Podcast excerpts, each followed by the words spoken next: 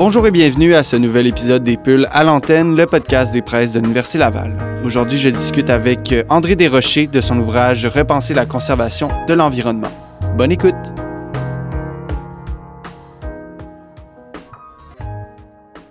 Je suis en compagnie d'André Desrochers, qui est professeur d'écologie, de conservation, de modélisation statistique à l'Université Laval. Il y a un doctorat en, zoologie euh, à l'Université de Cambridge et euh, vous avez paru plusieurs articles scientifiques aussi. Tout d'abord, bienvenue au podcast.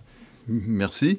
On va parler de votre ouvrage aujourd'hui, Repenser la conservation de l'environnement. Euh, en prenant connaissance de cet ouvrage-là, j'ai trouvé ça vraiment intéressant de voir votre point de vue parce que dans récemment, dans, dans, les médias, on parle beaucoup d'éco-anxiété et euh, ben, je vous avouerai que moi aussi, des fois, je succombe à cette anxiété-là. Vous avez une vision beaucoup optimiste de, de ce qui s'en vient pour la suite des choses et on va évidemment parler de conservation de l'environnement. J'aimerais euh, ben, tout d'abord que vous me dressiez un, un portrait de votre parcours jusqu'à la rédaction de cet ouvrage-là.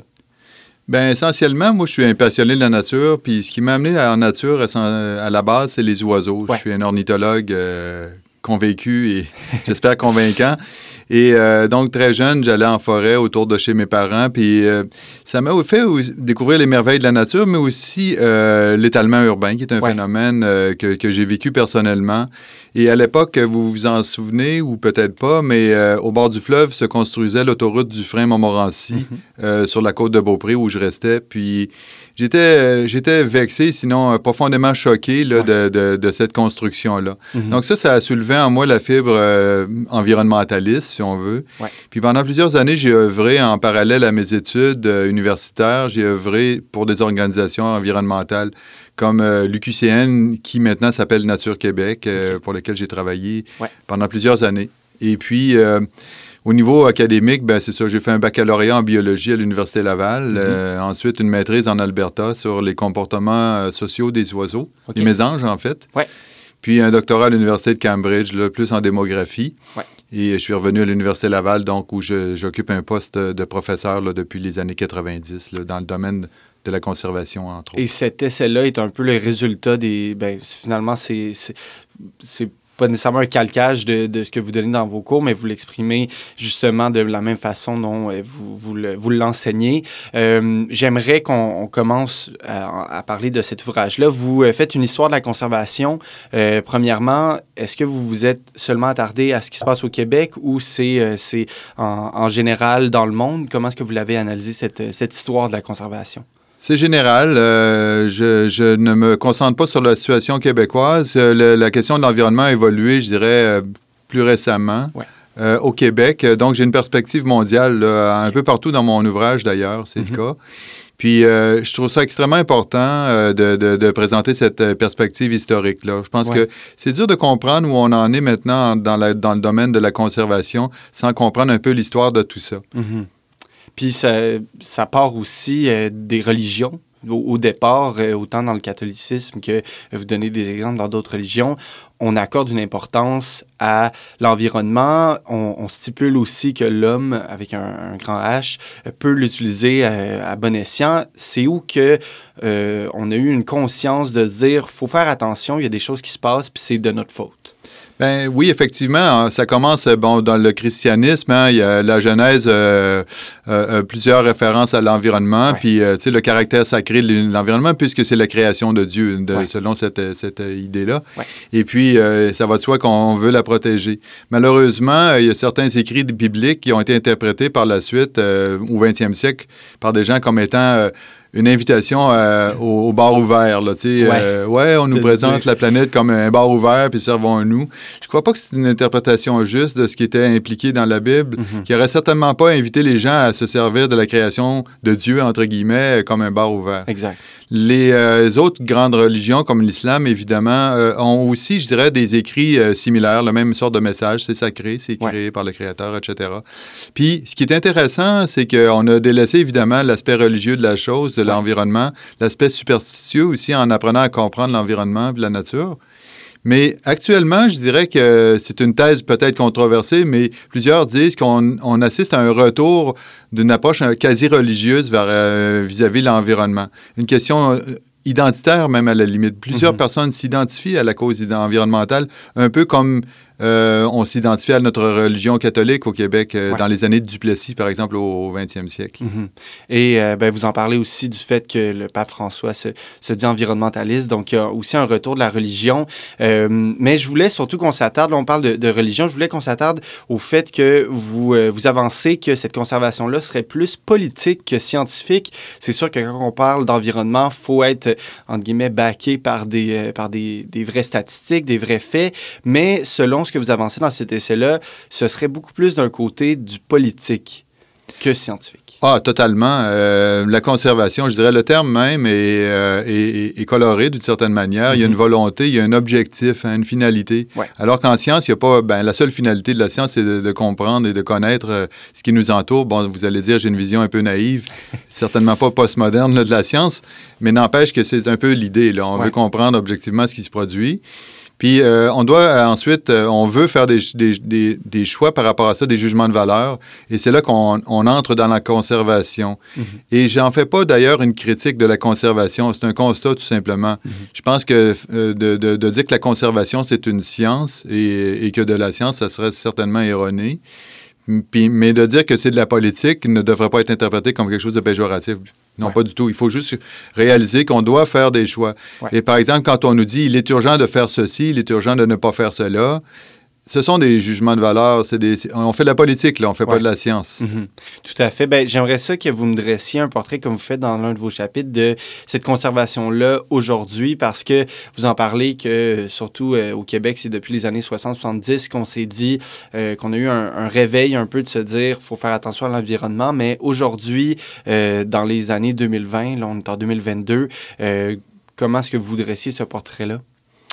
Euh, ben, essentiellement, euh, je ne le réduirais pas à une approche religieuse, mais euh, je dirais certainement une approche identitaire, parce que, comme vous le dites, il y a la question de l'anxiété aussi qui, qui vient s'ajouter à ça. Il y a une dimension psychologique, donc, en, qui, qui, rentre un peu dans la dimension identitaire. Et puis, on a aussi toute cette nouvelle approche par rapport à la vraie ou la fausse information hein, mhm. depuis les années de Trump euh, qu'on véhicule ces notions-là. Et euh, c'est extrêmement difficile de naviguer dans ces eaux-là parce que est, je pense que notre société, bien au-delà de la conservation d'ailleurs, vit dans une, espèce d'adolescence par rapport à l'accès à l'information. Soudainement, on est, on est envahi par des informations qui sont souvent contradictoires. On essaie de, de, de, de s'en remettre à des gens auxquels on a confiance pour nous faire le ménage de ça. Puis on se rend mm-hmm. compte que peut-être que les gens auxquels on avait confiance, on devrait pas tant leur avoir confiance finalement. Et puis euh, là, on est livré à soi-même. Puis euh, évidemment, ça nous rend très, très vulnérables à de la désinformation. Mais il faut comprendre que la désinformation, elle, euh, elle, peut être véhiculée par toutes sortes d'entités, même celles qu'on ne croirait pas euh, être capable de faire cela. Ça, c'est un autre aspect assez euh, ben, important dans votre roman, c'est cette, dans votre dans votre essai, c'est cette façon-là d'avoir accès à l'environnement. Puis vous parliez de confiance, c'est quand même un aspect aussi important dans, dans cet accès à l'environnement-là. On a parlé d'anxiété, il y a aussi la, la, prudence, l'acceptabilité que vous parlez dans votre deuxième chapitre. J'aimerais qu'on qu'on parle parce que vous faites une, une division entre euh, la conservation pour les espèces et la conservation pour l'espace. Bien évidemment, euh, c'est deux choses, mais au fond, c'est l'environnement, euh, c'est la planète Terre. Pourquoi avoir fait cette, cette division-là? Et ensuite, on pourrait en parler de, de chacune d'entre elles. Oui, cette division-là peut apparaître euh, étrange dans le cadre d'un essai comme celui-là, qui essaie de ratisser large. Je dirais que c'est un peu le produit du fait que, euh, euh, je ne l'ai pas mentionné avant, mais c'était originalement des notes de cours pour un cours de fondement de la conservation de l'environnement, qui est un cours obligatoire aux étudiants là, en environnement à l'Université Laval. Mhm. Et puis, j'avais choisi de faire cette séparation-là parce que le type d'enjeu de, puis la, biologie derrière tout ça est très différente. Mhm.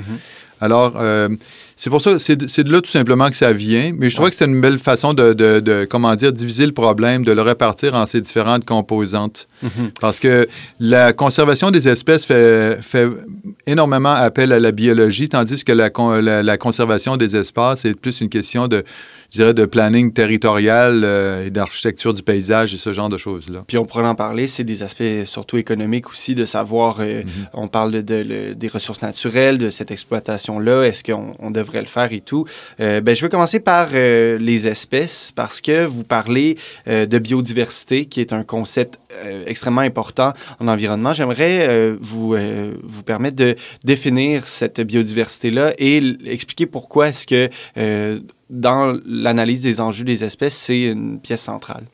Ben, la biodiversité, pour faire une histoire courte, euh, c'est principalement hein, des micro-organismes, des bactéries, toutes sortes de petites bébites comme ça qui euh, qui, qui apparaissent pas euh, dans notre radar quotidien. On a, quand on parle de biodiversité, souvent on parle d'espèces charismatiques, c'est-à-dire des espèces comme l'ours polaire, le panda, hein, qu'on connaît, l'aigle royal, bon ces choses-là. Ouais. Puis, mais ça, c'est ce n'est que la pointe de l'iceberg de la biodiversité. on estime qu'il y a autour de 9 millions d'espèces. Bon, les estimations varient énormément, là, mais mm-hmm. c'est une ordre de grandeur.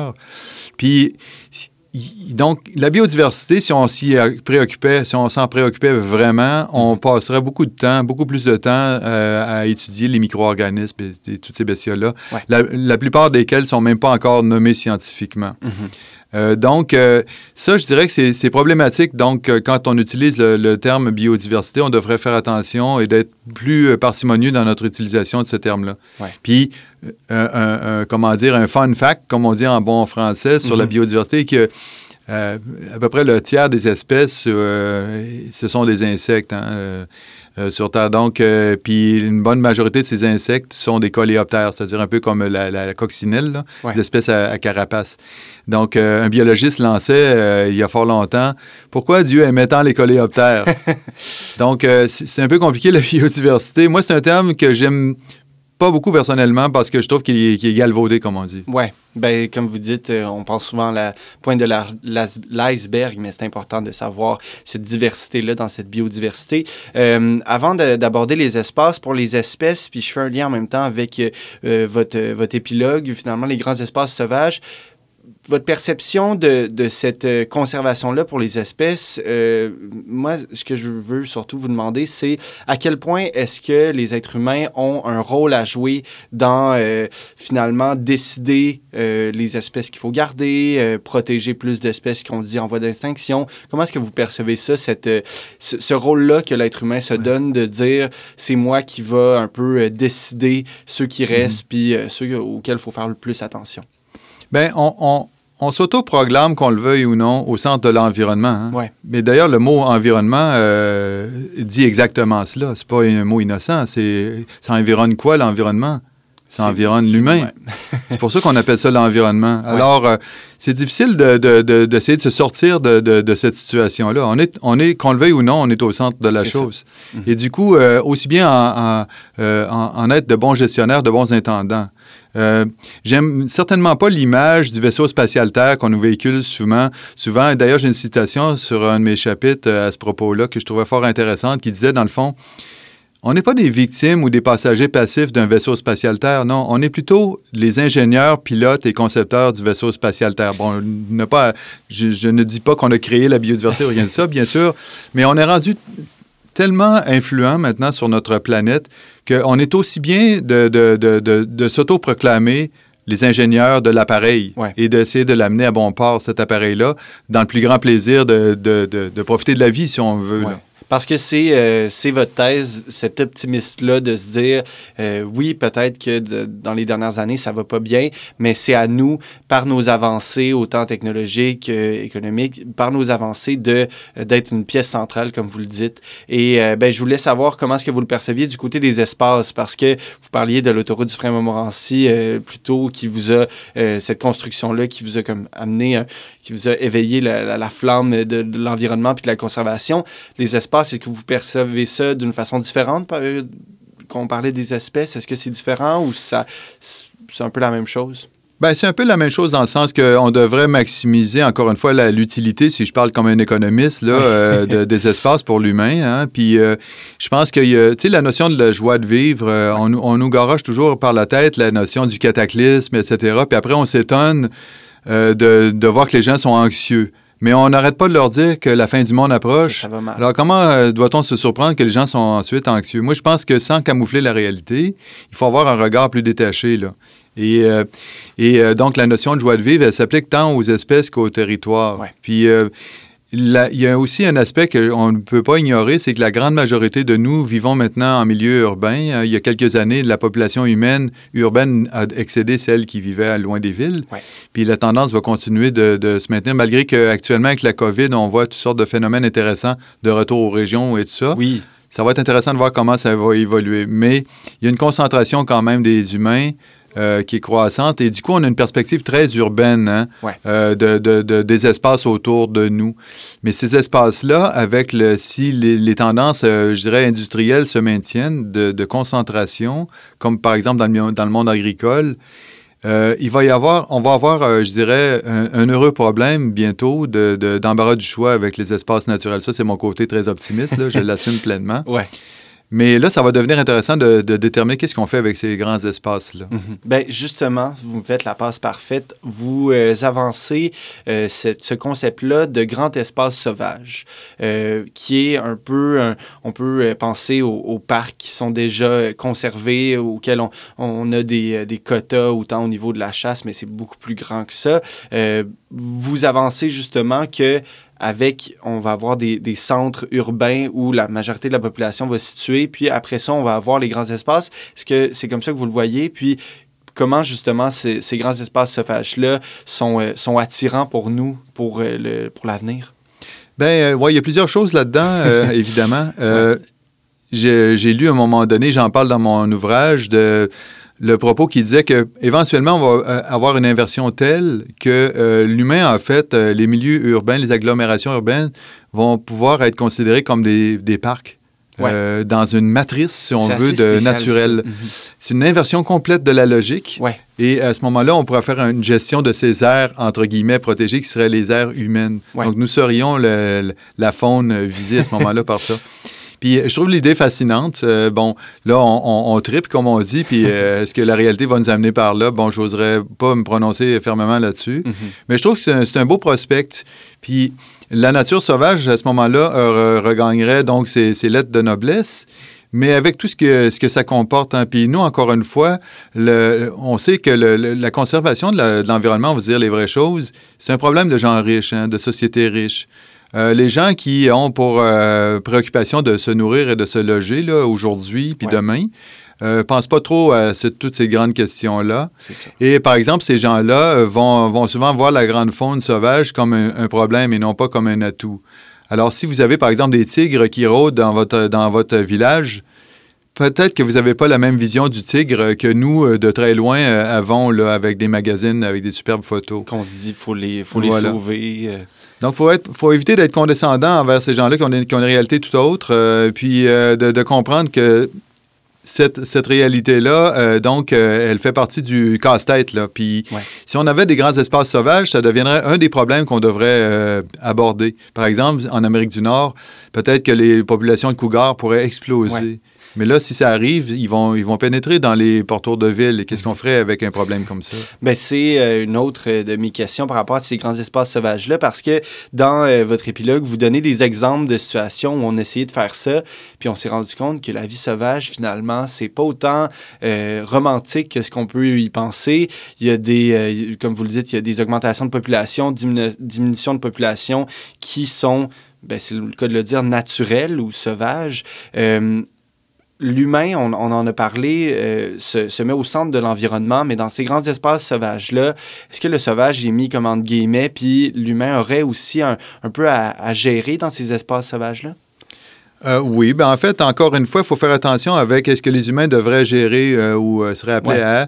Parce qu'il n'y a pas comme un Saint-Esprit en haut de nous, une, non, mais je veux dire une, espèce d'entité qui nous transcende, hein, qui décide pour nous qu'est-ce qu'on doit faire moralement mm-hmm. ou pas. Ça nous appartient entièrement. Et ça, ça, je sens, je le vois avec mes étudiants par ailleurs, c'est extrêmement déstabilisant de s'accorder ce pouvoir de Dieu euh, qui est presque ça, dans le mm-hmm. fond.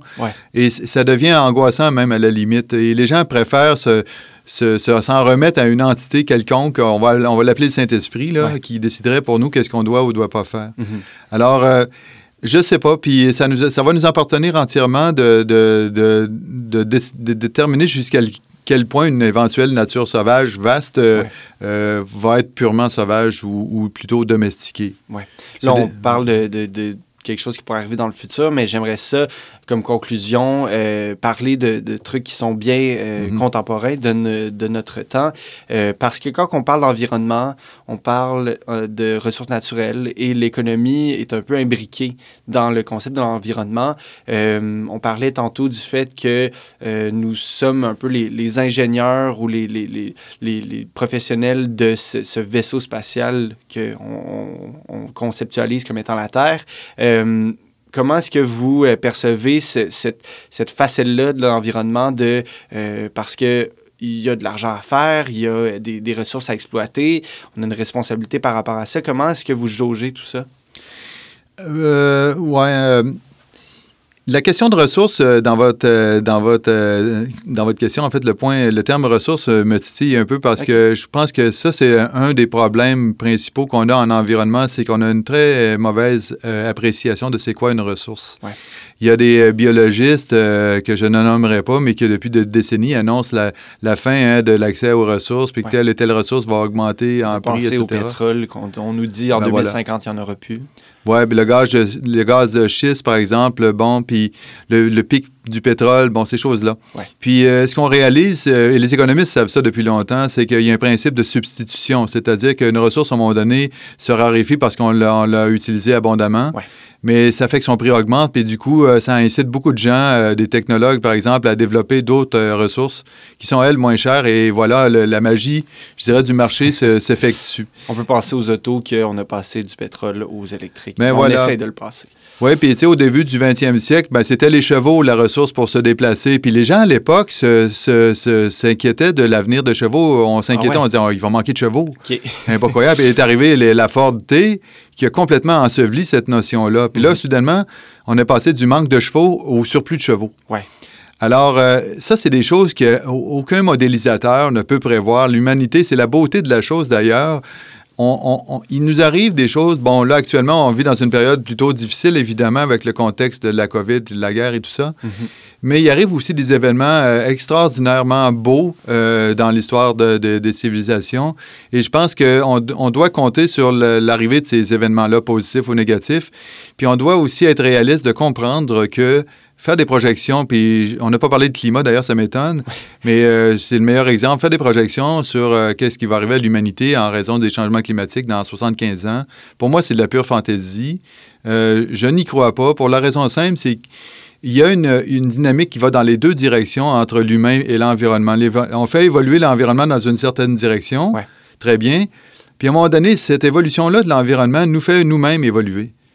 Et là, il se fait une espèce de, de, jeu de valse entre les deux joueurs, l'environnement et nous, qui est complètement euh, chaotique. Là. Et, euh, je pense que euh, si on regarde juste les dernières décennies, c'est ce qu'on observe. Et par exemple, les modèles climatiques, aucun modèle climatique ne prévoyait, par exemple, cette guerre en Ukraine, qui va avoir des répercussions géopolitiques mhm. sur l'énergie fort importantes. Mais évidemment, et je, puis je blâme pas les modélisateurs, on ne pouvait pas voir ça venir. Mais tel est le point on ne pouvait pas voir ça venir. Mm. Donc, gardons-nous une petite gêne quand on fait des projections catastrophiques ou fantastiques de, l'avenir dans plusieurs décennies. Donc, il faudrait plutôt rester, euh, rester optimiste. Ben, je pense qu'on n'a pas le choix. C'est une question de survie. Si, mm. si, on, si on joue au Cassandre puis qu'on s'angoisse tout le temps, la, peur est très mauvaise conseillère. Hein. C'est. C'est bien vrai. Ben, c'est ce qui conclut notre échange pour parler de votre ouvrage Repenser la conservation de l'environnement. J'étais en compagnie d'André Desrochers. Merci beaucoup d'être passé. Ça me fait plaisir.